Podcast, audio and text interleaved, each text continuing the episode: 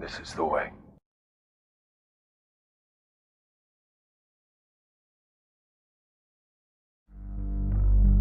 The Vatican is secretly preparing for the arrival of alien saviors.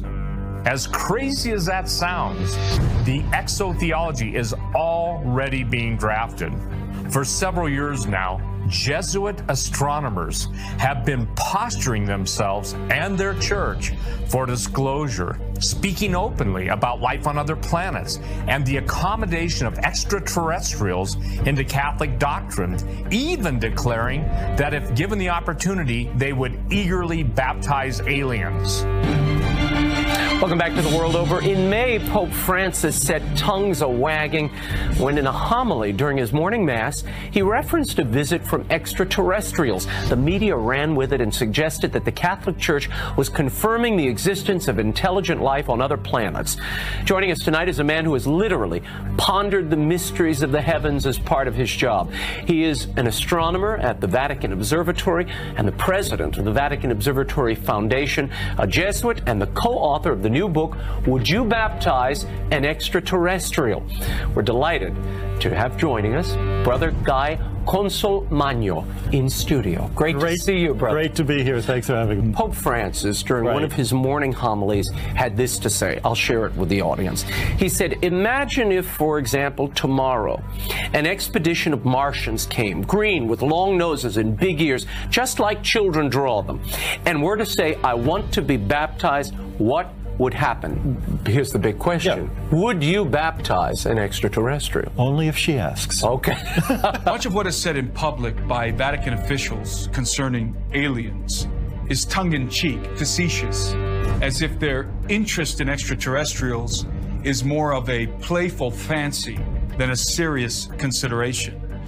But this is a very carefully calculated process of acclimation, like the proverbial boiling frog. The masses are gradually being conditioned for disclosure without even realizing it. If you want to change somebody's worldview, you don't just come out of the gate with an argument that is diametrically opposed to everything they believe. You use the Fabian process of gradualism. You send out these little softballs like, well, if there was an alien intelligence, we would be willing to baptize them into the Catholic faith because, after all, if they exist, they must be part of creation, so they're part of what God made. Little by little they've changed that though and they've and they've went to to now saying it's very possible that the alien intelligence is morally superior to us because what we know about ourselves is that we are fallen but we can't assume the same thing about the aliens therefore our space brothers may know more about God and the gospel than we do. Therefore, they will be coming here to baptize us into a better understanding of the Godhead. It won't be us baptizing them. So the language has continued to change. Eventually, they're going to claim that Jesus was an extraterrestrial and that life was seeded on this planet by a superior race of beings thousands of years ago. And they may even produce documents and artifacts that have been locked away in their archives and vaults for centuries to prove their claim. We're talking about the greatest deception in history and many Christians are going to fall for it because it will be so cunningly integrated into a biblical context and backed up with physical evidence. What we know is that right now, some of the Opus Dei level theologians at the Pontifical Academy in Rome, as well as the Pope's University in Rome, are uh, working on doctrine that very specifically has to do with religious information of an extraterrestrial source and what the impact of that might be uh, on faith on earth. For instance, Father Giuseppe Tanzella-Nitti is an Opus Dei level theologian. He works at the Pontifical University, the, the, the Pope's University in Rome. And here's what he says He says that uh, if extraterrestrial intelligence provides information, it may cause us to have to rethink everything we have ever known and believed about the gospel. Here's a quote. He says, It would not immediately oblige the Christian to renounce his own faith in God simply on the basis of the reception of new, unexpected information of a religious character from extraterrestrial civilizations, but that such a renunciation could come soon after as the new religious content originating from outside the earth is confirmed as reasonable and credible. Let me insert here I have no idea how you would be able to confirm extraterrestrial information that's going to alter the gospel. Uh, would be reasonable and acceptable, incredible. I don't know what, what that process is, but let me keep going uh, quote, once the trustworthiness of the information has been verified, the believer would have to reconcile such new information with the truth that he or she already knows and believes on the basis of the revelation of the one and triune God, conducting a rereading of the gospel inclusive of the new data. They seem to be preparing themselves uh, and not just, well, what if, maybe someday. I mean, they seem to be intentionally creating dogma that is going to position the Roman Catholic Church to be at the forefront of an official disclosure moment, the official voice piece. Well, maybe these guys are talking about this uh, because of something that another Roman Catholic uh, priest had talked about, Monsignor Corrado Balducci. Corrado Balducci was an exorcist and theologian of the Vatican Curia and the foremost demonologist of the church. During the pontificate of Pope John Paul II, ironically, Balducci also became the official spokesperson on the subject of UFOs and aliens. Before he died, Corrado Balducci went on a series of Italian television programs talking about aliens, saying that they are real, that he had evidence that they are real. Furthermore, he said as an exorcist, he could confirm that they are not demons and they are not angels. He said they are advanced humanoid like intelligences. But even more uh, outstanding was what happened just before he died. He came to the United States. He agreed to be part of a documentary film in which he said not only is the Vatican aware of the alien intelligence, but there is an advanced guard of these aliens who are already here on Earth. And he said the Vatican is using their embassies from around the world both to study and survey the alien agenda, but also participating with them. Radio host Art Bell asked the former Jesuit priest Malachi Martin about why the Vatican had muscled its way onto Mount Graham and what it was they were looking for in deep space. Malachi Martin's response ignited a firestorm of speculation. All right. Um, Father, uh, the the Vatican has a very, very great deal of power.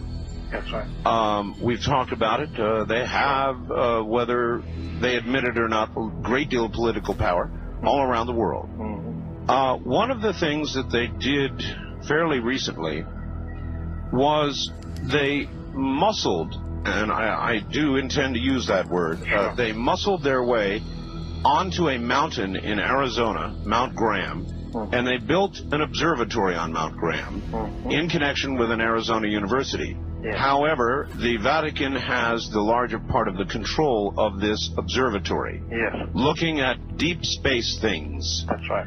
Now, why would they have done that, Father? Because the mental, the attitude, mentality amongst uh, those who, at the higher levels, the highest levels of Vatican administration and Vatican geopolitics, know that uh, now knowledge of what's going on in space and what's approaching us could be of great import in the next uh, five years, ten years.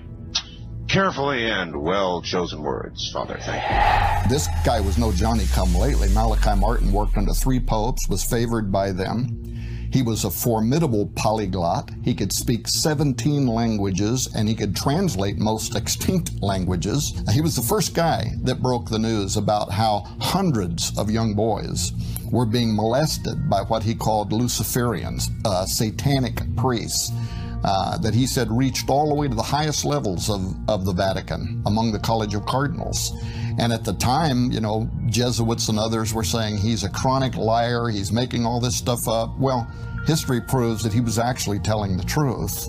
What was he right about with regards to Mount Graham? In 2009, the Vatican abruptly called an astrobiology study week. But what was the subject matter? If you go back and Google this and read, they really only had one objective. They brought in 30 of the world's top astronomers. They brought in theologians to ask one question What will the impact on faith, on religion be, given the disclosure or the discovery of advanced extraterrestrial intelligence. 90 days later, the Royal Academy. Now, this is the oldest scientific body in the world. They convene, call all of the scientists from around the world, including astronomers from the Vatican. And what do they want to talk about? Exactly the same thing the detection of extraterrestrial intelligence and the impact on society. Well, we were wanting to get to the bottom of all of that. Why are they saying the things that they're saying? And so Chris Putnam and I decided that the only way that we could know for sure was we had to go to the Jesuits ourselves. We had to go to their astronomers, and specifically, if any way possible, we had to go to the top of Mount Graham. we get to the top of the mountain. We went first to the Vatican's Advanced Technology Telescope. Uh, we met with the Jesuit who was on duty. We asked him about Malachi Martin. We asked him about Corrado Balducci. We asked him why uh, Jose Funes was out there saying we would baptize aliens. We have all of this on film. And some of his answers were astonishing, but the one that I found to be uh, the most intriguing was when he told us that the Vatican now only uses the advanced telescope for one purpose. One. He said, and that is to monitor exo worlds on which they believe the conditions exist for extraterrestrial life. Now, that might have been a real tell about what it is they're watching on the top of that mountain that they think might be approaching the Earth, as Malachi Martin said. So we spend the morning there um, but we also had a second agenda while we were there because the Vatican's uh, Advanced Technology Telescope is only one of three telescopes. They also use the apparatus that is inside what's called the Large Binocular Telescope, which is the largest telescope in the world, and it's on the top of Mount Graham. Uh, so we left the VAT uh, we walked up to the top of the mountain where exists the large binocular telescope. And that place was buzzing. And there were people everywhere in the building. There were a whole team of German astronomers who were there making adjustments to the telescope. There's a point where we're up, I think we're up seven stories or something. Uh, and now we're looking down onto the top of the giant twin mirrors and you see me and Chris standing there and the engineer standing there with a laser pointer and he points down to the middle of the twin mirrors where there's a large red device down in there, and you hear him saying, This is the Lucifer device. And that's exactly what they call it. In fact, they lovingly call it Lucy. And they are constantly monitoring things with the Lucifer device. Now, they would not allow us to see what the Lucifer device was watching, but we were told that it was very specifically monitoring something in deep space. They were very uh, cryptic about it. Again, seemed to be echoing what Malachi Martin had said that they were watching a specific something that is approaching uh, the earth. We were also astonished that day when we went inside the control room and here's all these banks of monitors with images of deep space. And as the engineer is talking, about the Lucifer device and deep space and all that, he just blurts out something that we didn't even ask. And he starts talking about how sometimes they have to wait for all of the UFOs to get out of the way so that they could look at other things in space. And we were astonished by that because We had intended not to even ask that question, but without asking, what the engineer is telling us is that it was so crowded with essentially an armada of UFOs that they had to literally sit there for hours waiting for these UFOs to move out of the way in very deep space so that this guy could focus on this one part of this exo world. And we have a lot of this on film. He's just telling us this stuff. So we were we were really astonished how it's almost like yon another UFO. And they're not talking about space debris and asteroids. They're talking about what appear to be intelligently uh, operated craft of some type that evidently fill deep space. When we came down off the mountain, I was immediately contacted by a member of the Apache Nation.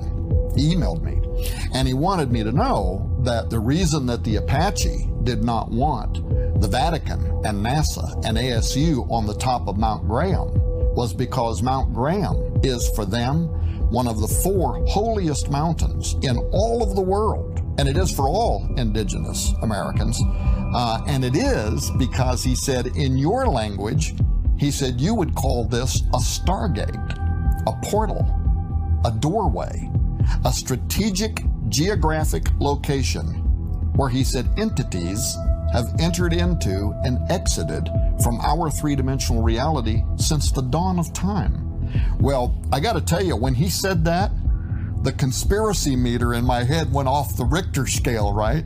When I started thinking now about why that mountain and the Vatican. Because the Vatican has shown around the world, wherever these esoteric places are discovered, wherever metaphysical phenomenon seems to be predominant, wherever these ancient and even megalithic structures are found, they will move in, take over the land if at all possible, build facilities and churches and whatever in those very locations so that they can maintain a constant presence where these doorways, these portals have been found. Believe it or not, stargates, portals, interdimensional doorways that open into supernatural realms are real the discovery and control of the specific locations on Earth where these gates exist is one of the most classified deep black operations conducted by military and intelligence organizations around the world. The sorcery associated with accessing and opening these gates was the most dangerous and destructive knowledge given to mankind by fallen angels legends of gateways and portals opening to both heavenly and hellish realms frequently appear in the tablets, scrolls, and scripts of the ancient world, including both the Old and New Testaments of the Bible. We wanted to examine whether or not it is a biblical premise that there are specific locations on the earth where there are gateways or doorways, vortexes that connect supernaturalism with the physical world. And once we started looking at whether or not that is biblical, it was amazing how it just kind of opened up in the scripture. And now we started seeing everywhere, right?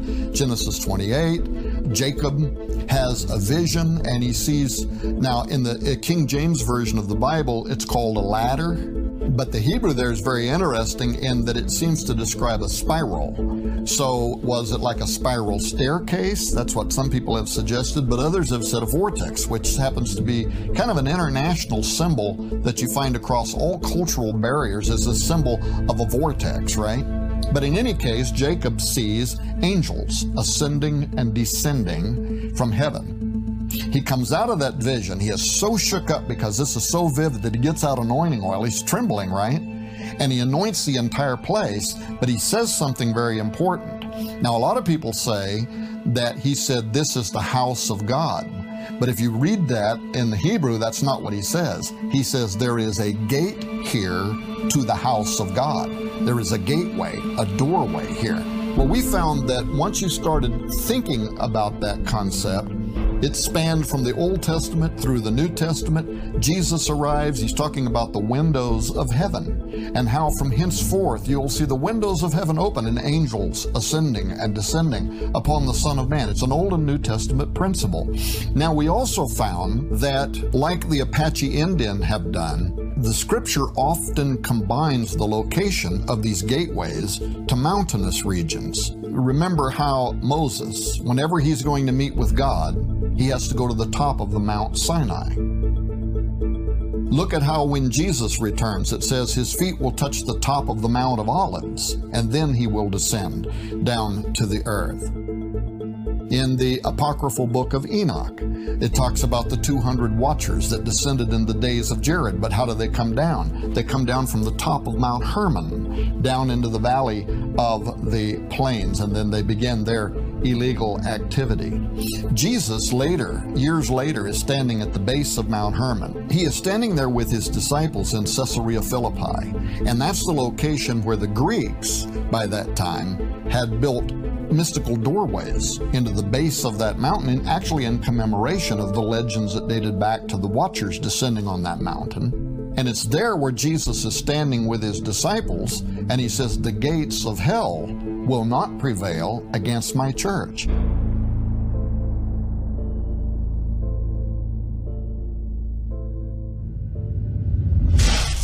In the ninth chapter of the book of Revelation, a star falls from heaven to the earth. He is given the key to the bottomless pit. When he opens the abyss, a great smoke arises and all hell breaks loose. And up out of this gateway of the earth come these terrible insectoids that begin tormenting unrighteous humanity, right? That's on the on the face of the earth. Many people, though, don't know that there's something very intriguing in that same chapter, chapter 9 of uh, Revelation, ends by saying something extraordinary. It says that those people who are being tortured by these insectoids, these transgenic beings that come up out of the underworld, who have a king over them called Abaddon or Apollyon, it says, and yet they repented not of their sorceries. And the Greek word there, sorcery, is pharmakeia. Now, what is pharmakeia? In the biblical context, and the reason it was forbidden, a pharmakeia is the use of technology and sorcery for the express purpose of opening a doorway which God has closed in order to put ourselves in contact with what is behind it. It's the use of sorcery to open metaphysical doorways, gateways. So imagine this that in Revelation 9, where the gates of the earth open and these terrible things come up and start torching humanity, it ends by saying, And yet they repented not of their pharmakeia, of their effort to open doorways to the metaphysical world. So it's almost as if God is saying, You asked for it, you got it. We are approaching another Tower of Babel moment on the earth. Another Nimrod is arising. The rebellion and sorcery of the Sumerians is reigniting in the hearts of men. Soon, forbidden gates will be opened, and the man of sin will appear. Even now, theological foundations are being laid in anticipation of the arrival of a superior alien race. The fishhead priests of Babylon are preparing to fulfill their occult destiny and welcome from heaven the return of the gods.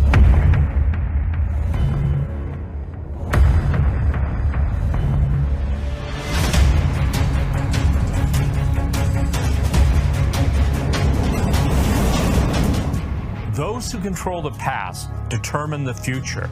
The reality of the pre flood age has been concealed, covered over, and covered up so that the truth of prehistory will remain forgotten and the world will be doomed to repeat it. God said that his people are destroyed for lack of knowledge.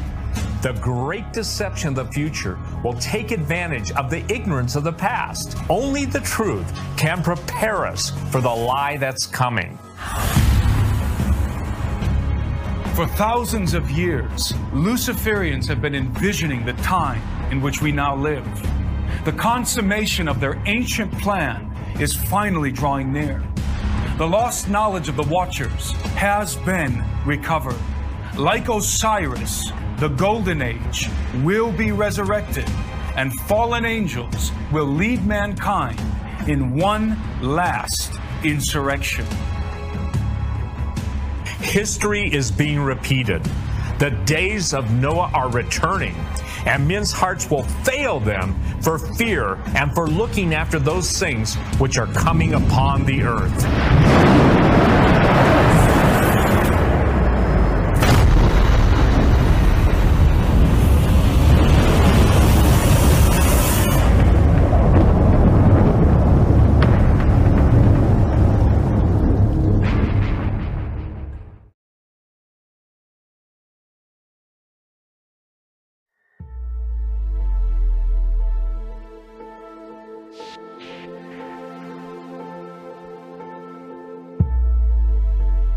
Back in 2005, I was actually stationed or deployed to Qatar. It was a completely normal mission for us. We were not alerted for anything abnormal. It was in the middle of the day. Uh, I remember uh, coming into a base in Afghanistan called Bagram. Back in those days, it was pretty austere. It was an old Russian air base that we were using. Um, it's basically built in a bowl in the mountains where you have to stay high right up in the last minute and then you basically come screaming back down to, to land. Uh, the area to the side of it was called the Valley of Death because during uh, the Soviet days with the uh, Mujahideen, they had fired their rockets into a lot of the uh, helicopters so you could see all kinds of uh, wrecks and stuff in the valley below, which for the most part I didn't pay attention to because I was a little busy getting the airplane on the ground safely. Uh, we landed and uh, basically was told to taxi to the very end of the tarmac. And, and, like I said, it was middle of the day, very hot. I remember that. We opened the doors and unloaded the equipment that we had brought in. Uh, and then we were met at the aircraft by uh, what we later on called the babysitters. But uh, they kind of introduced themselves and said, hey, no cameras, uh, nobody's taking pictures here. We're moving some high value stuff. When the load got there, uh, we're very, of course, uh, curious to see what it was because that's just the way you are when you're told that you're not allowed to have uh, a camera. Uh, they say this thing had been dead for maybe a day or two, uh, but it stunk. And when I say stunk, I've smelled dead things before, but this had a more of a I want to say a musky stink, kind of a not really a decay decay, but more of a if somebody hadn't taken a shower in like 10 years type of a musty, uh, musky stink is all I can tell you. And it was basically a dead guy. And this guy was extremely large. And when I say large, uh, our pallets are basically, if I remember correctly, about 9 by 12 feet or so.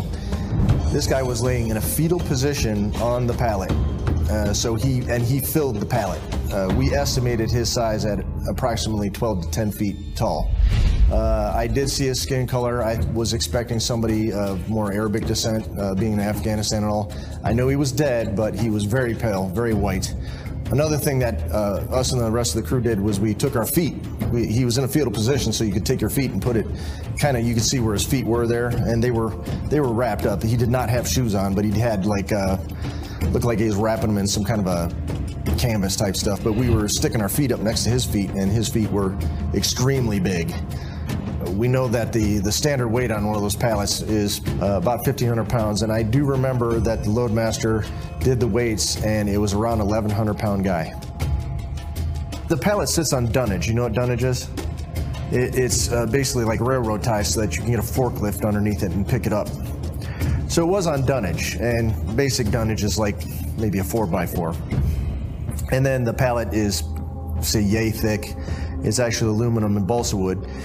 And uh, this guy, I mean, laying down was very, very wide. I mean, and he was, like I said, he's in a fetal position, and you go up and just, you hit it. And of course, he's under a tarp and all that. I understand that. But he was one dense, he was a dense guy. Uh, we questioned the babysitters of, hey, where'd you get this guy? And uh, some of the Army guys there with him uh, relayed to us that uh, this guy had, I guess, been living up in the mountains uh, next to a village where the villagers basically treated him like a god. I did infer that they were making sacrifices to this guy because they said he was, they found bones of people the giant supposedly, like I said, I was not there, supposedly killed the first team that they came across. He was extremely big and fast and agile for a guy that size. They sent up another team, and when the second team went in there to get him, supposedly he had already started to basically eat on the team that uh, that had been killed the first time. They then grabbed a helicopter, and the helicopter brought him down where we picked him up.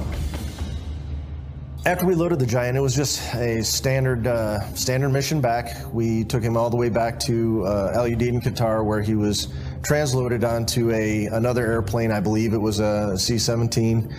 Uh, I was done with my mission then. I got away from it. I was done. I did ask some questions later of, you know, where it might have gone, and as the grapevine goes, it was probably taken back to the United States, and the words I heard were Wright-Pat. But again, I don't know. Several years after my uh, deployments to Afghanistan, something very strange happened to me um, that is somewhat related to this. I was uh, basically TDY to Kirtland Air Force Base, which is out in Albuquerque.